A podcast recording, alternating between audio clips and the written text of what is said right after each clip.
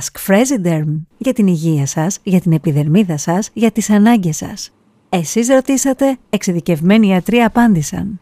Συντονιστείτε στο podcast που σας δίνει χρήσιμες απαντήσεις και πολύτιμες συμβουλές. Γεια σας. Ονομάζομαι Φλωρεντία Σαμάρα. Είμαι ειδικός γιατρός γενικής οικογενειακής ιατρικής και ομοιοπαθητικός. Σας καλωσορίζω στο έκτο live βίντεο της σειράς Fresiderm με θέμα την ομοιοπαθητική και την ολιστική ανακούφιση που προσφέρει. Σκοπός αυτών των ενημερωτικών βίντεο είναι να, έρθουν επαφή με σε, να έρθουμε σε επαφή οι ειδικοί και να σας προσφέρουμε έγκυρες ιατρικές συμβουλές σε θέματα υγείας που μας απασχολούν και σας απασχολούν καθημερινά.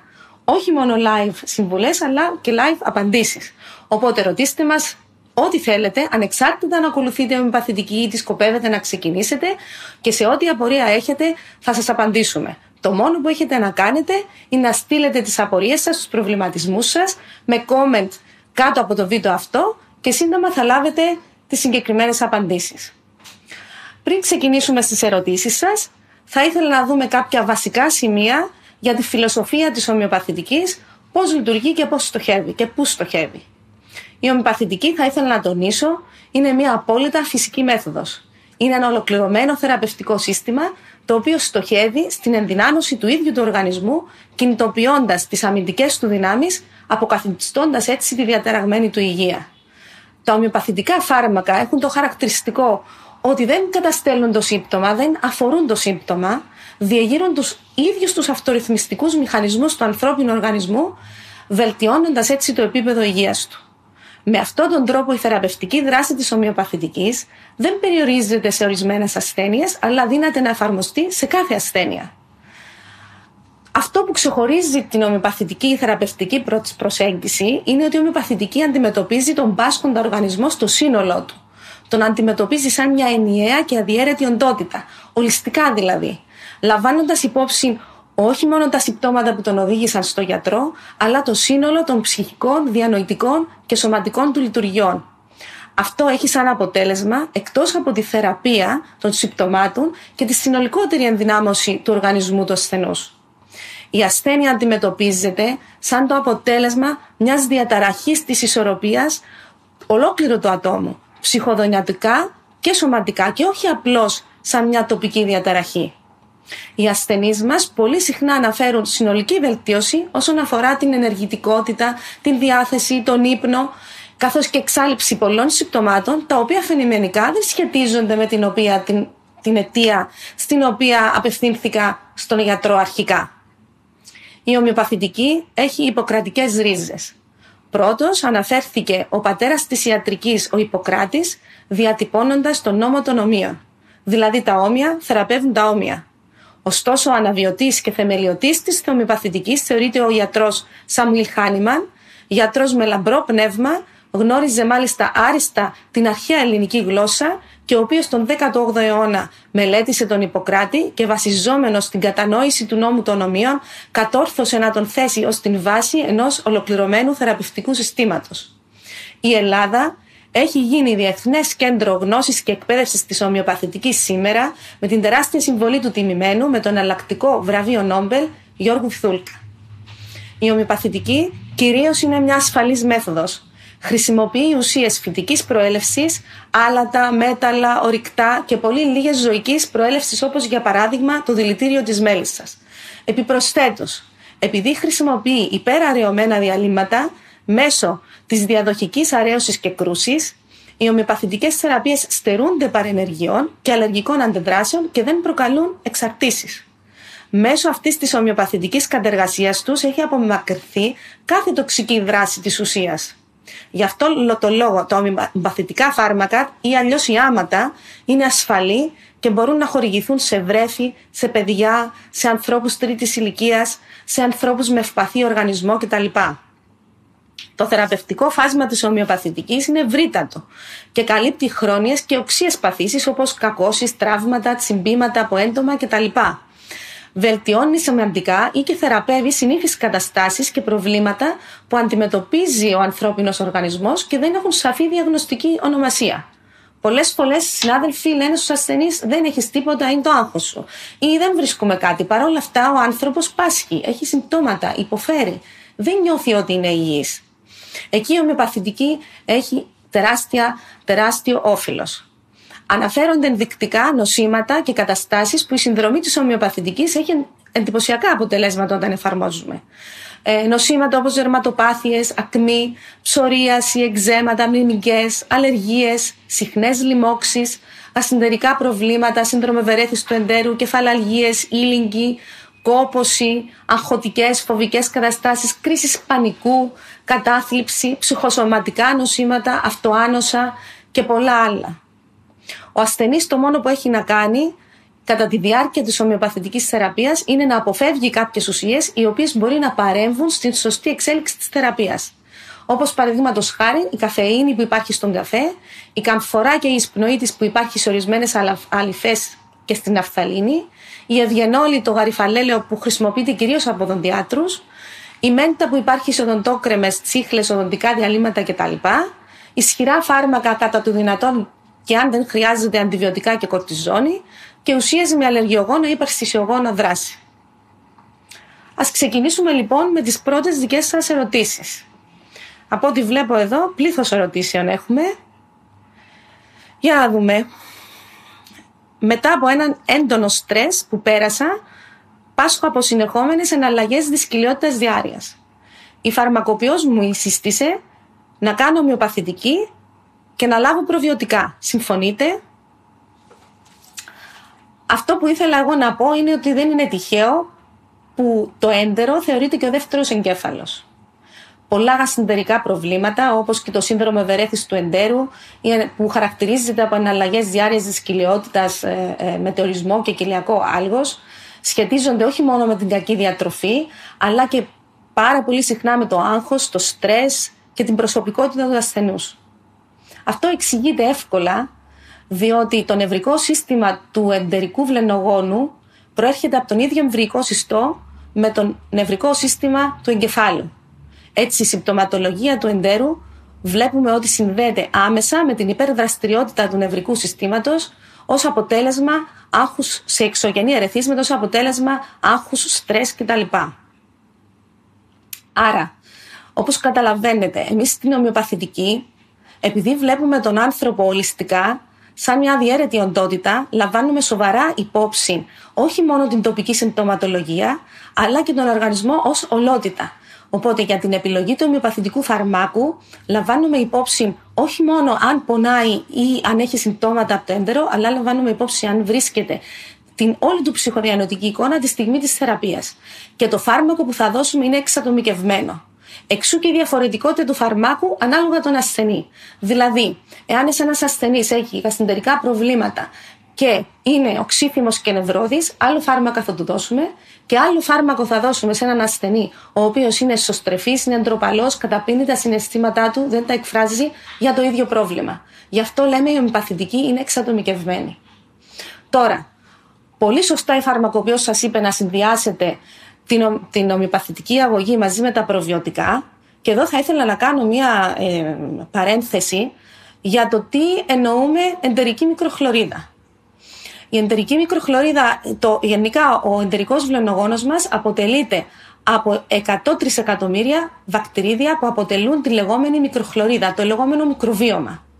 Αυτός ο, μικρο, ο, η μικροχλωρίδα έχει τεράστια σημασία στην οσυροπία και στην καλή λειτουργία του, του εντέρου μας, καθώς και όλου του οργανισμού.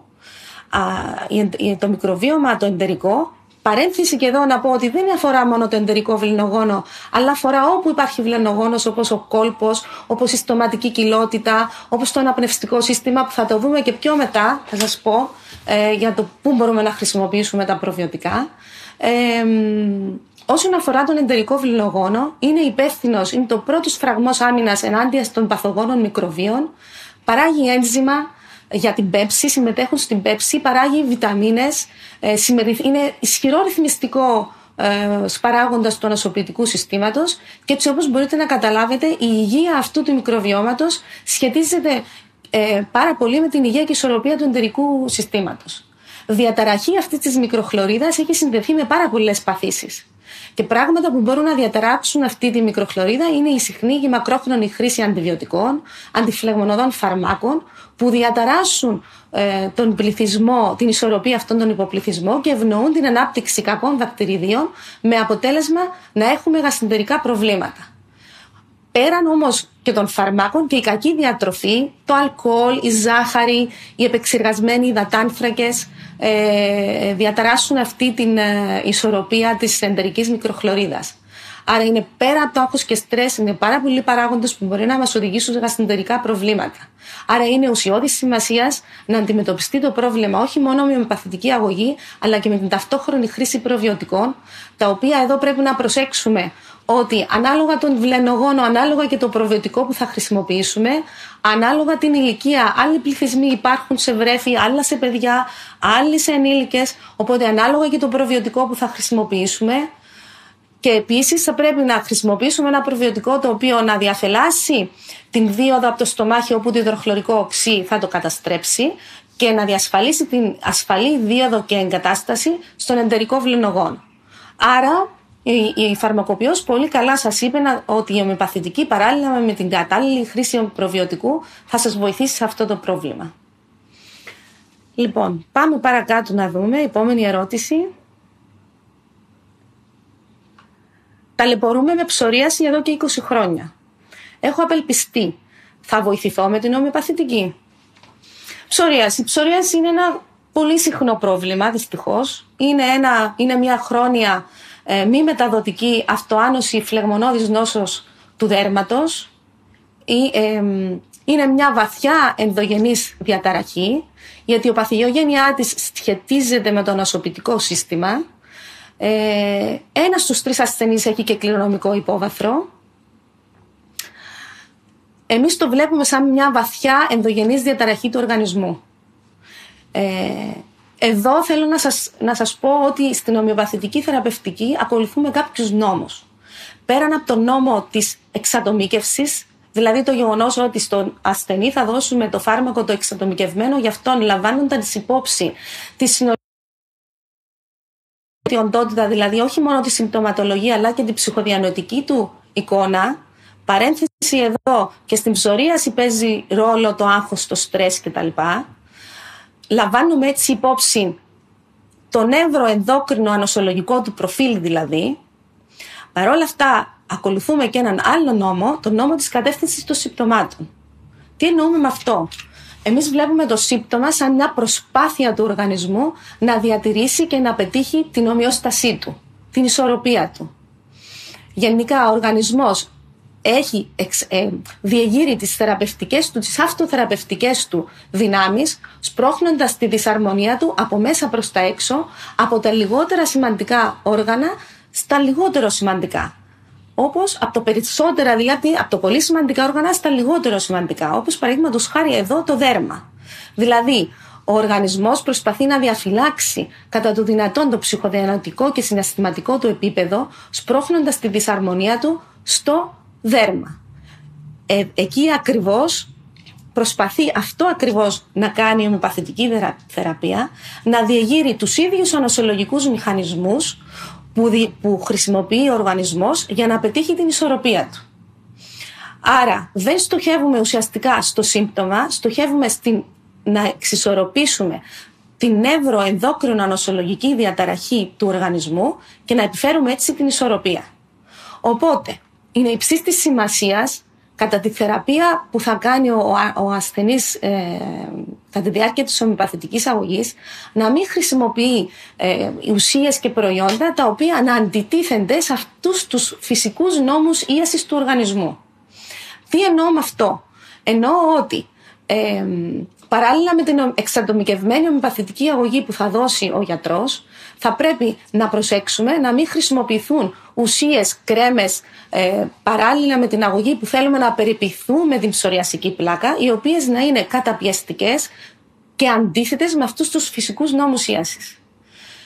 Δηλαδή θέλουμε να έχουμε προϊόντα που να αφορούν τον καθαρισμό, να αφορούν την απολέπιση της ψωριασικής πλάκας και την ενδάτωση ε, της της ε, ψωριασικής πλάκας χωρίς να αντιτίθενται σε αυτό τον νόμο. Ευτυχώς σήμερα υπάρχουν τέτοιες κρέμες στο εμπόριο, υπάρχουν τέτοια προϊόντα τα οποία βοηθούν εμάς τους ομοιοπαθητικούς να λειτουργήσουμε αρμονικά και να βοηθήσουμε και στην ανακούφιση των τοπικών συμπτωμάτων κατά τη διάρκεια της ομοιοπαθητικής αγωγής. Η καλή συνεννόηση με τον γιατρό, ε, ο γιατρός κατευθύνει στο τι πρέπει να χρησιμοποιεί και τι όχι ο ασθενής κατά τη διάρκεια μιας τέτοιας θεραπείας. Πάμε παρακάτω. Είναι ασφαλή τα ομοιοπαθητικά φάρμακα; Όπως είπα και πριν, είναι 100% φυσικά φάρμακα, έχουν προέλευση φυσική από τα φυτά, το ρηκτά και ορισμένα από ζωικά. Δεν είναι απλά βότανα ή βιταμίνες.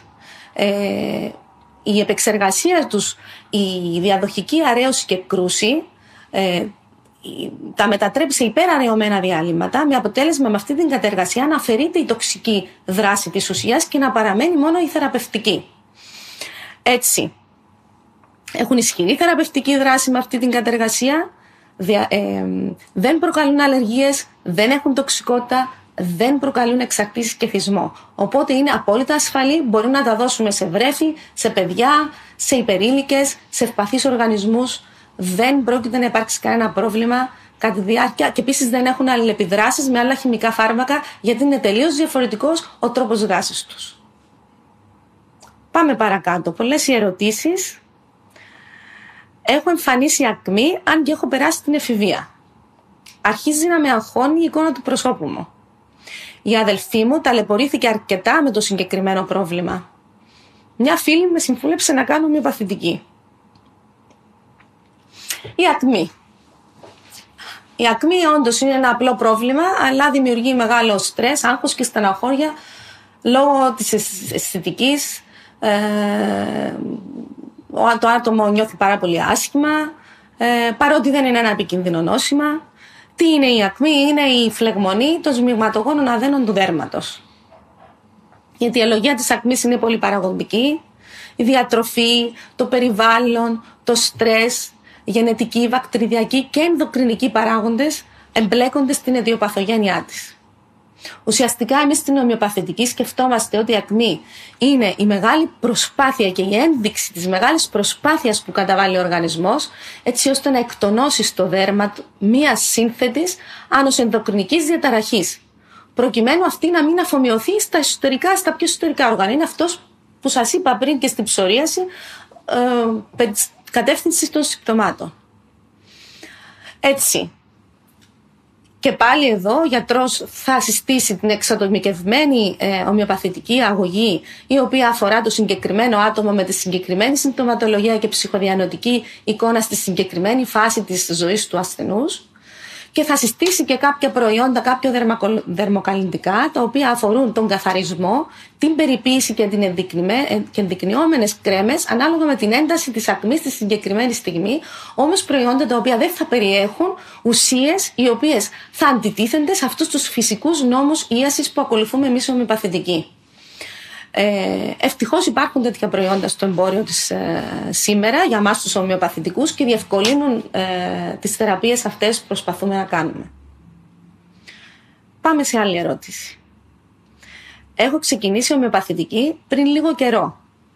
Ο ομοιοπαθητικός μου είπε να αποφεύγω διάφορες ουσίες.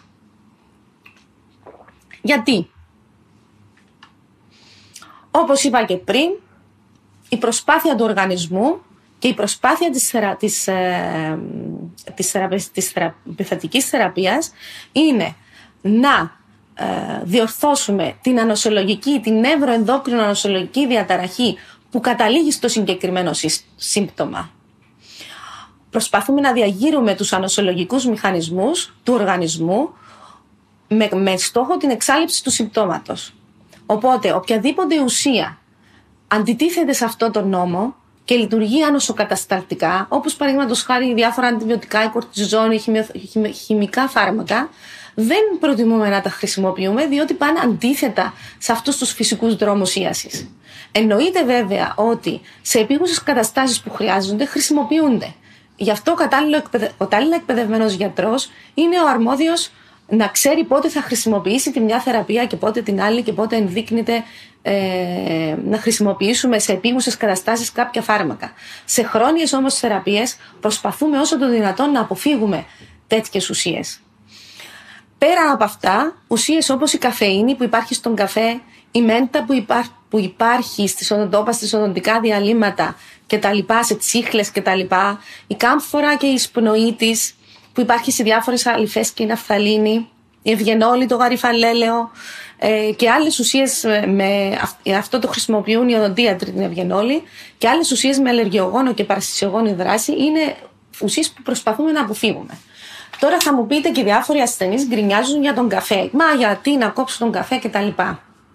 Η καφέ είναι μια διαγεκτική ουσία. Ε, διαταράσει ε, την ισορροπία μεταξύ συμπαθητικού και παρασυμπαθητικού. Εμείς προσπαθούμε να ρυθμίσουμε το νευρικό σύστημα. Άρα έχουν εξ, διαμέτρου αντίθετες δράσεις, οπότε δεν μπορούμε να συνδυάσουμε την ομοιοπαθητική με τη χρήση του καφέ. Με τον ίδιο τρόπο και η μέντα επιδρά διαγερτικά στο νευρικό σύστημα. Γι' αυτό συστήνουμε στους ασθενείς μας να αποφεύγουν αυτές τις ουσίες. Για να δούμε εδώ. Πάλι για τις αντιδοτήσεις. Είναι πολύ, ε, νομίζω ότι υπάρχει πολύ ενδιαφέρον γιατί να μην χρησιμοποιούμε κάποια πράγματα στην ομοιοπαθητική. Ε, εδώ η φίλη μας λέει πώς θα καταλάβω αν τα προϊόντα που χρησιμοποιώ δεν αντιδοτούν την ομοιοπαθητική; Αυτό που έχω να σας πω είναι ότι στην αρχή οι ασθενείς μας ρωτάνε και εννοείται ότι η, η καλή επικοινωνία μεταξύ του γιατρού ε, είναι, λειτουργεί ε, καταλητικά στο να μάθει ένας ασθενής πώς θα διαχειρίζεται την αγωγή του. Ε, ομοιοπαθητικός στην αρχή θα σας πει ποια προϊόντα ε, πρέπει να χρησιμοποιείτε και ποια προϊόντα ευτυχώς, και ποια όχι. Ε, ευτυχώς στην αγορά σήμερα γράφουν πάνω τα προϊόντα ότι είναι κατάλληλα για ομοιοπαθητική, έχουν την ένδειξη χομοιόπαθη κτλ. Οπότε σιγά σιγά οι ασθενείς μαθαίνουν και μόνοι τους και λένε και στους άλλους ε, τι δεν πρέπει να χρησιμοποιείτε. Πάμε παρακάτω. Αντιμετωπίζω τα τελευταία τρία χρόνια ένα δερματολογικό πρόβλημα και βρίσκω ανακούφιση μόνο με κρέμες κορτιζόνης. Σκέφτομαι να ξεκινήσω ομοιοπαθητική. Θα με βοηθήσει; Όπως είπαμε και πριν, η ομοιοπαθητική έχει πάρα πολύ καλή ανταπόκριση σε όλα σχεδόν τα δερματολογικά προβλήματα.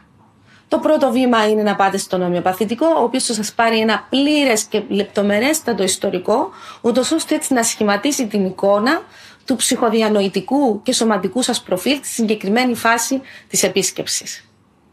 Παράλληλα όμως μέχρι σιγά σιγά να μπείτε σε ένα ρυθμό μυοπαθητικής θεραπείας ε, μπορούμε να χρησιμοποιήσουμε δερμοκαλλιντικές κρέμες για να ανακουφίσουμε τα συμπτώματα του κνισμού, της ερυθρότητας, του ερεθισμού αλλά εμείς θέλουμε ε, κρέμες οι οποίες εναλλακτικά της στεροειδούς δράσης. Ε, δηλαδή ε, κρέμες που να μην έχουν φαρμακευτικά μόρια αλλά να έχουν φυτικά εκχυλίσματα. Ευτυχώς υπάρχουν στο εμπόριο τέτοιες κρέμε που να λειτουργήσουν συνεργικά, χωρίς να αντιτίθενται στους φυσικούς νόμους της ίασης που ακολουθεί η, ακολουθεί η, η ομοιοπαθητική θεραπευτική, ε, για να συνδυαστούν ε, μαζί με το ομοιοπαθητικό φάρμακο με σκοπό την, ε, να επιφέρουν την ισορροπία του δέρματος, να, να βελτιώσουν τη χλωρίδα, τη διαταραγμένη χλωρίδα και να ενισχύσουν τη φυσική άμυνα του δέρματος. Σημαντικό για μας είναι ότι χρησιμοποιείτε να μην αντιδοτεί την ομοιοπαθητική αγωγή. Πάμε παρακάτω. Η φίλη μας εδώ. Αντιμετωπίζω κνισμό στην περιγεννητική περιοχή, αλλά και έντονο αίσθημα καύσους και κνισμού εσωτερικά λίγο πριν από κάθε περίοδο. Έχω κάνει όλες τις απαραίτητες εξετάσεις και δεν έχει βρεθεί κάτι. Πού μπορεί να οφείλεται αυτό; Εδώ θα σας θυμίσω αυτά που είπαμε για τα προβιωτικά στην πρώτη ερώτηση.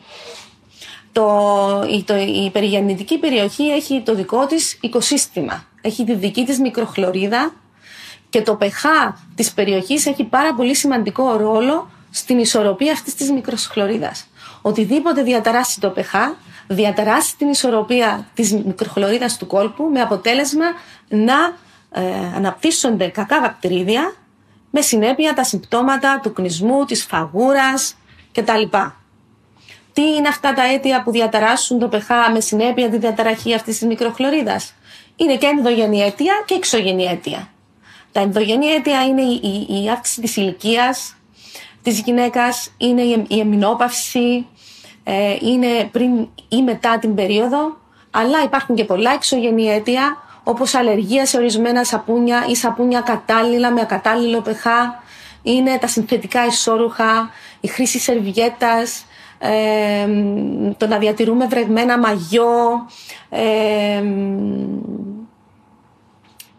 πολλά φάρμακα, αντιβιωτικά διαταράσσουν την ε, μικροχλωρίδα του κόλπου με αποτέλεσμα ε, να έχουμε τέτοια συμπτώματα. Άρα είναι υψής της σημασίας να φυσιολογικοποιήσουμε ε, την χλωρίδα του κόλπου. Εδώ ο ομοιοπαθητικός πάλι θα πάρει ένα ιστορικό για να δει περίπου πού αποδίδεται όλη αυτή η κατάσταση, η εικόνα.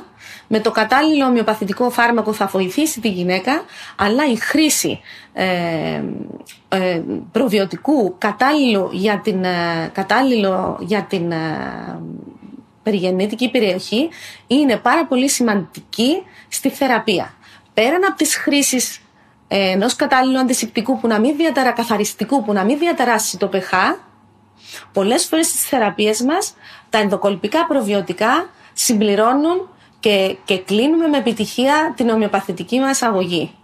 Ο ομοιοπαθητικός θα σας δώσει το κατάλληλο ομοιοπαθητικό φάρμακο και θα σας προτείνει όλα αυτά τα προϊόντα, τα προβιωτικά, τα καθαριστικά που δεν θα διαταράσουν και θα αποκαταστήσουν την, ε, το pH και τη χλωρίδα του κόλπου.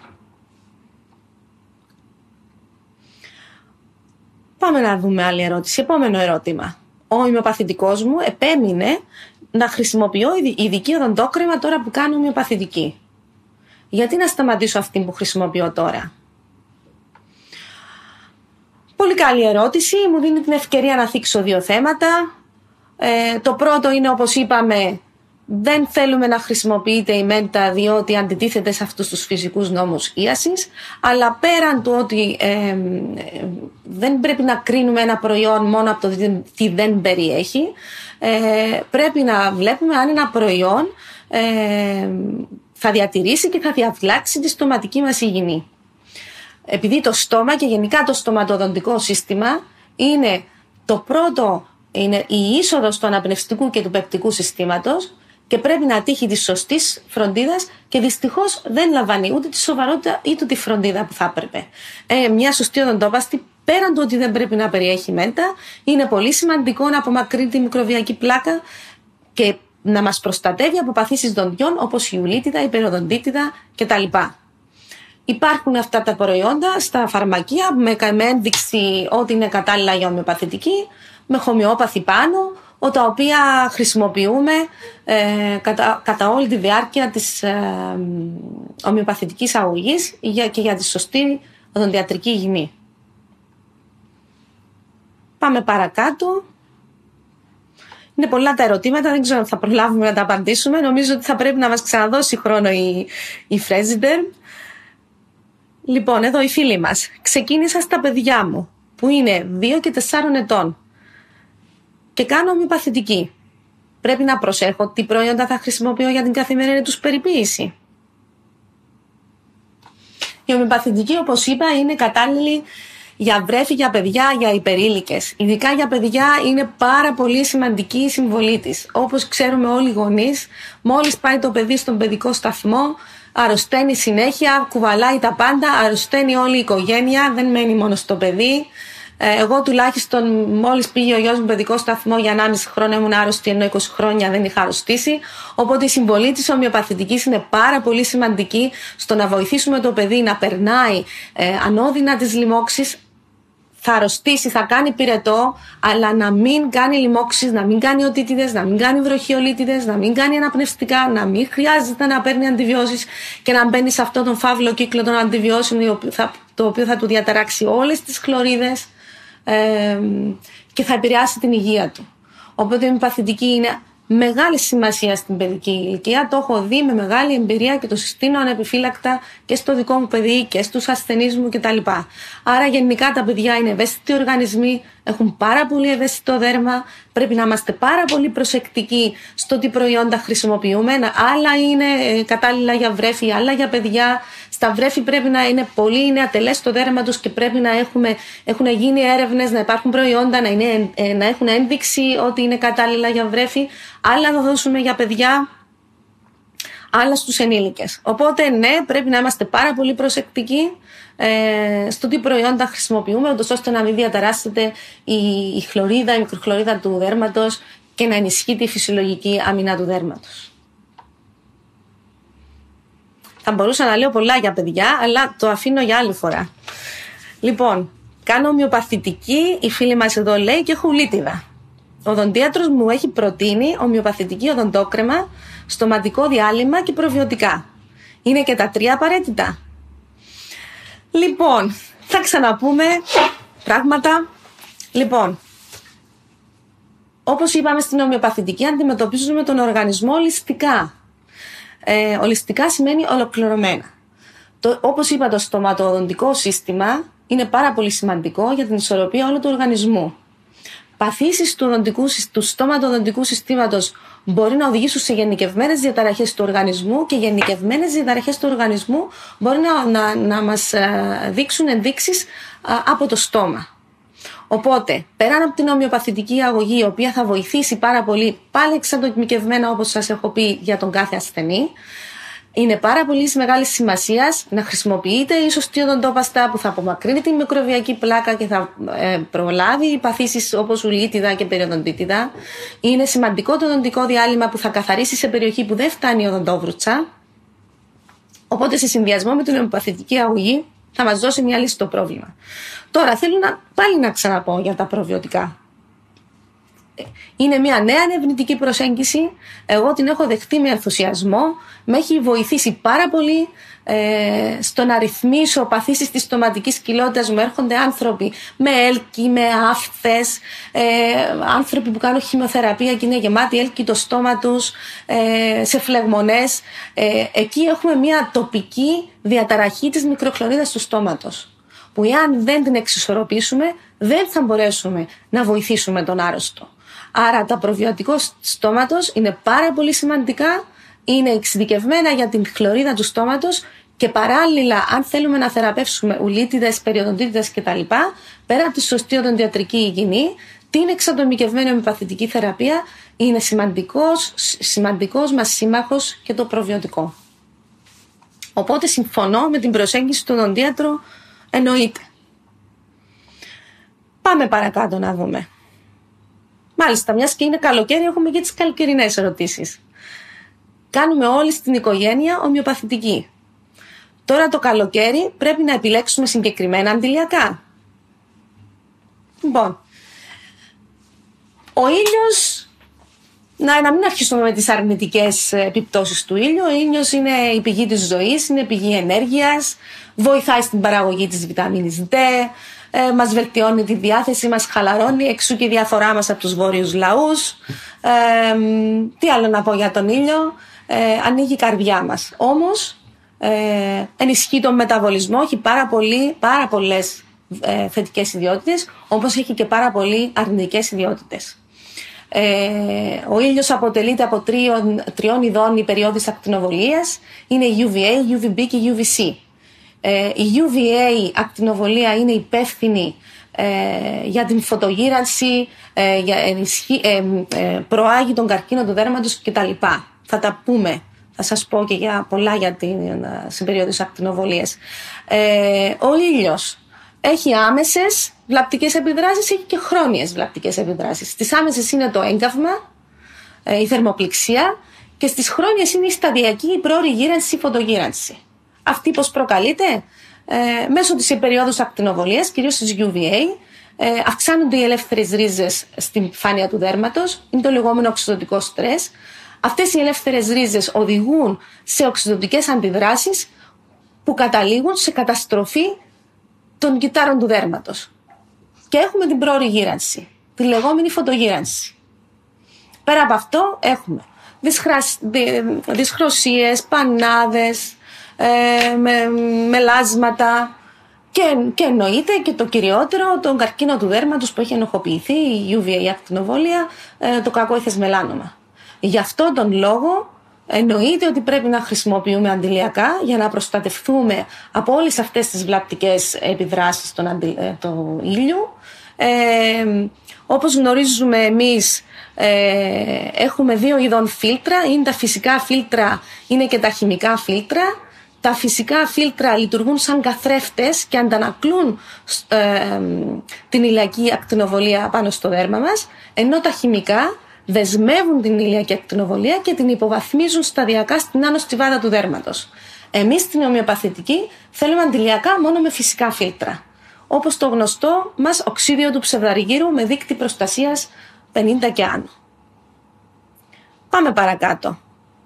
Τα αντιλιακά εμποδίζουν την σύνθεση της βιταμίνης D. Αυτή είναι μια εξαιρετική ερώτηση. Μου την κάνουν οι ασθενείς μου. Ε, την, το έχω ψάξει πολύ. Καταρχήν η βιταμίνη D είναι μια πολύ σημαντική βιταμίνη.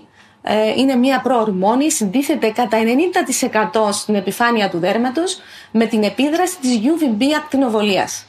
Θα μιλήσουμε εδώ για τη UVB ακτινοβολία. Ε, η βιταμίνη D ε, και τι δεν κάνει. Προάγει την απορρόφηση του ασβεστίου και του φωσφόρου από το έντερο και προάγει την απορρόφησή της από τα οστά και από τα δόντια και προλαμβάνει την οστεοπόρωση. Προάγει την απορρόφηση του μαγνησίου και άλλων μετάλλων από το έντερο. Έρευνες νεότερες έχουν ε, ε, επιβεβαιώσει ότι βοηθάει το κύτταρο να διαβάσει τη βιβλιοθήκη του DNA. Είναι ένα κλειδί ενεργοποίησης των γονιδίων. Και με αυτή τη την ιδιότητα λειτουργεί προληπτικά σε πάρα πολλά νοσήματα. Ε, έχει συνδεθεί ο ρόλος της βιταμίνης D σε αυτοάνοσα, σε καρκίνους, σε πάρα πολλούς καρκίνους κτλ. Άρα είναι μια πάρα πολύ σημαντική βιταμίνη. Τώρα, πώς παράγεται η βιταμίνη D? Παράγεται από τη UVB ακτινοβολία. Η UVB ακτινοβολία, και αυτό είναι αυτό που θέλω να τονίσω, ε,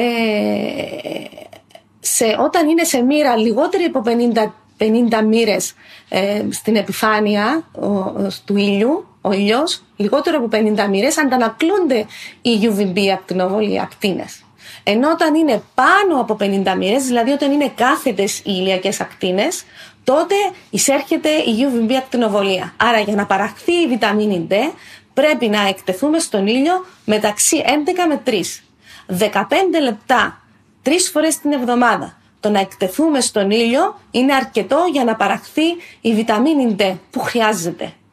Περαιτέρω εκτιθέμεθα στις αρνητικές επιπτώσεις του ήλιου και είναι απαραίτητη η χρήση αντιλιακών. Ε, επίσης να, να, να επισημάνω ότι τα τζάμια όταν είμαστε σε κλειστούς χώρους επιτρέπουν την είσοδο της UVA ακτινοβολίας που και αυτή είναι υπεύθυνη για τον καρκίνο του δέρματος αλλά αντανακλούν τη UVB. Άρα ακόμα και εκεί θα πρέπει να φοράμε εντυλιακά για να προστατευτούμε από τον ήλιο. Οπότε δεν ξέρω, φαντάζομαι ότι απάντησα την ερώτησή σας ε, για τη χρήση των αντιλιακών σε σχέση με τη σύνθεση της βιταμίνης D. Εννοείται ότι χρησιμοποιούμε τα αντιλιακά για να αποφυλαχθούμε από τις αρνητικές επιπτώσεις του ήλιου. Αυτή τα 15 με 20 λεπτά, τρεις φορές την εβδομάδα, χωρίς αντιλιακό, 11 με 3 είναι αρκετό ε, για να παράξουμε την απαραίτητη βιταμίνη D κάνω ομοιοπαθητική, μπορώ να χρησιμοποιώ κάθε προϊόν που δεν περιέχει καφέινη ή μέντα. Θα μπορούσατε να, να χρησιμοποιείτε ε, όλα αυτά τα προϊόντα, είναι λογικό, όλα τα, αλλά πρέπει να, να ξέρετε ότι δεν μας αρκεί μόνο να μην περιέχουν καφεΐνη, μέντα κτλ. Πρέπει να δούμε τις ανάγκες του δέρματος, άλλο θα δίνουμε για το βρέφος, άλλο για τον ενήλικα, άλλο ε, στους υπερήλικες. Η επιλογή γίνεται με δύο άξονες. Τι δεν περιέχει το προϊόν, δηλαδή ουσίες που δεν αντιτίθενται στους φυσικούς νόμους ή ασύς, να μην αντιδοτείται η αγωγή μας και τι περιέχει, μιας και πρέπει ε, να έχει τις ε, δράσεις που χρειαζόμαστε για να ανακουφίσουμε τα συμπτώματα και να περιποιηθούμε το δέρμα. Ε, νομίζω δεν έχουμε άλλο χρόνο για άλλες ερωτήσεις και νομίζω έχω καταχραστεί και το χρόνο. Ε, θα ήθελα να τονίσω τα εξής κλείνοντας. Σας ευχαριστώ καταρχήν που με ακούσατε. Θα ήθελα να σας μείνω στο μυαλό το εξής ότι η ομοιοπαθητική έχει σημαντικά θεραπευτικά αποτελέσματα, δεν είναι πανάκια, έχει όρια όπως κάθε θεραπευτικό σύστημα. Η ιατρική είναι μία πάντα. Ο γιατρός είναι αυτός που θα σας κατευθύνει στο τι θεραπεία να χρησιμοποιήσετε ε, την, την ε, συγκεκριμένη στιγμή. Η ομοιοπαθητική βελτιώνει το επίπεδο υγείας του ασθενούς και εφαρμόζεται και προληπτικά σε ευρύ φάσμα οξέων και χρόνιων διαταραχών ε, με πάρα πολύ καλά αποτελέσματα. Ε, ε, δεν προκαλεί εθισμό, δεν προκαλεί παρενέργειες, δεν έχει αλλεργίες, δεν προκαλεί εξαρτήσεις, θεραπεύει τον οργανισμό σαν ολότητα, βελτιώνει τη σωματική και ψυχοδιονετική υγεία και είναι κατάλληλο για βρέφη, για παιδιά, για ηλικιωμένους είναι η δεύτερη πιο σημαντική μορφή συμπληρωματικής ιατρικής στην Ευρώπη. Εξασκείται σε 40 από 42 χώρες και περίπου το 29% του ευρωπαϊκού πληθυσμού, περίπου 100 εκατομμύρια πολίτες, χρησιμοποιούν ομοιοπαθητικά φάρμακα για τρέχοντα θέματα υγείας. Σας ευχαριστώ πάρα πολύ που ήσασταν μαζί μου. Ε, ευχαριστώ τη Φρέζιμπερ για την τιμή που, που μου έκανε και για την πρόσκληση που μου έκανε. Αυτό το σημερινό Ask President ήταν αφιερωμένο στην ομοιοπαθητική και την ολιστική ανακούφιση που προσφέρει. Σαν να είχαμε μια σύντομη online επίσκεψη με τον γιατρό. Σας ευχαριστώ πάρα πολύ για τις εύστοχες ερωτήσεις σας. Ελπίζω να σας δώσαμε χρήσιμες απαντήσεις για θέματα που σας αφορούν. Ευχαριστώ για το ενδιαφέροντας, για το ενδιαφέρον. Ε, ελπίζω να συνεχίσει αυτή η προσπάθεια ε, αυτών των live βίντεο να φέρνουν ε, σε επαφή τους ειδικούς με τον κόσμο για να υπάρχει η καλύτερη δυνατή καθοδήγηση. Σας ευχαριστώ πάρα πολύ. Είμαι η Φλωρεντία Σαμάρα. Μόλις ολοκληρώθηκε ένα ακόμα podcast Ask Fresiderm. Αναζητήστε στο κανάλι της Fresiderm ό,τι χρειάζεται να γνωρίζετε για την υγεία και τη φροντίδα σας.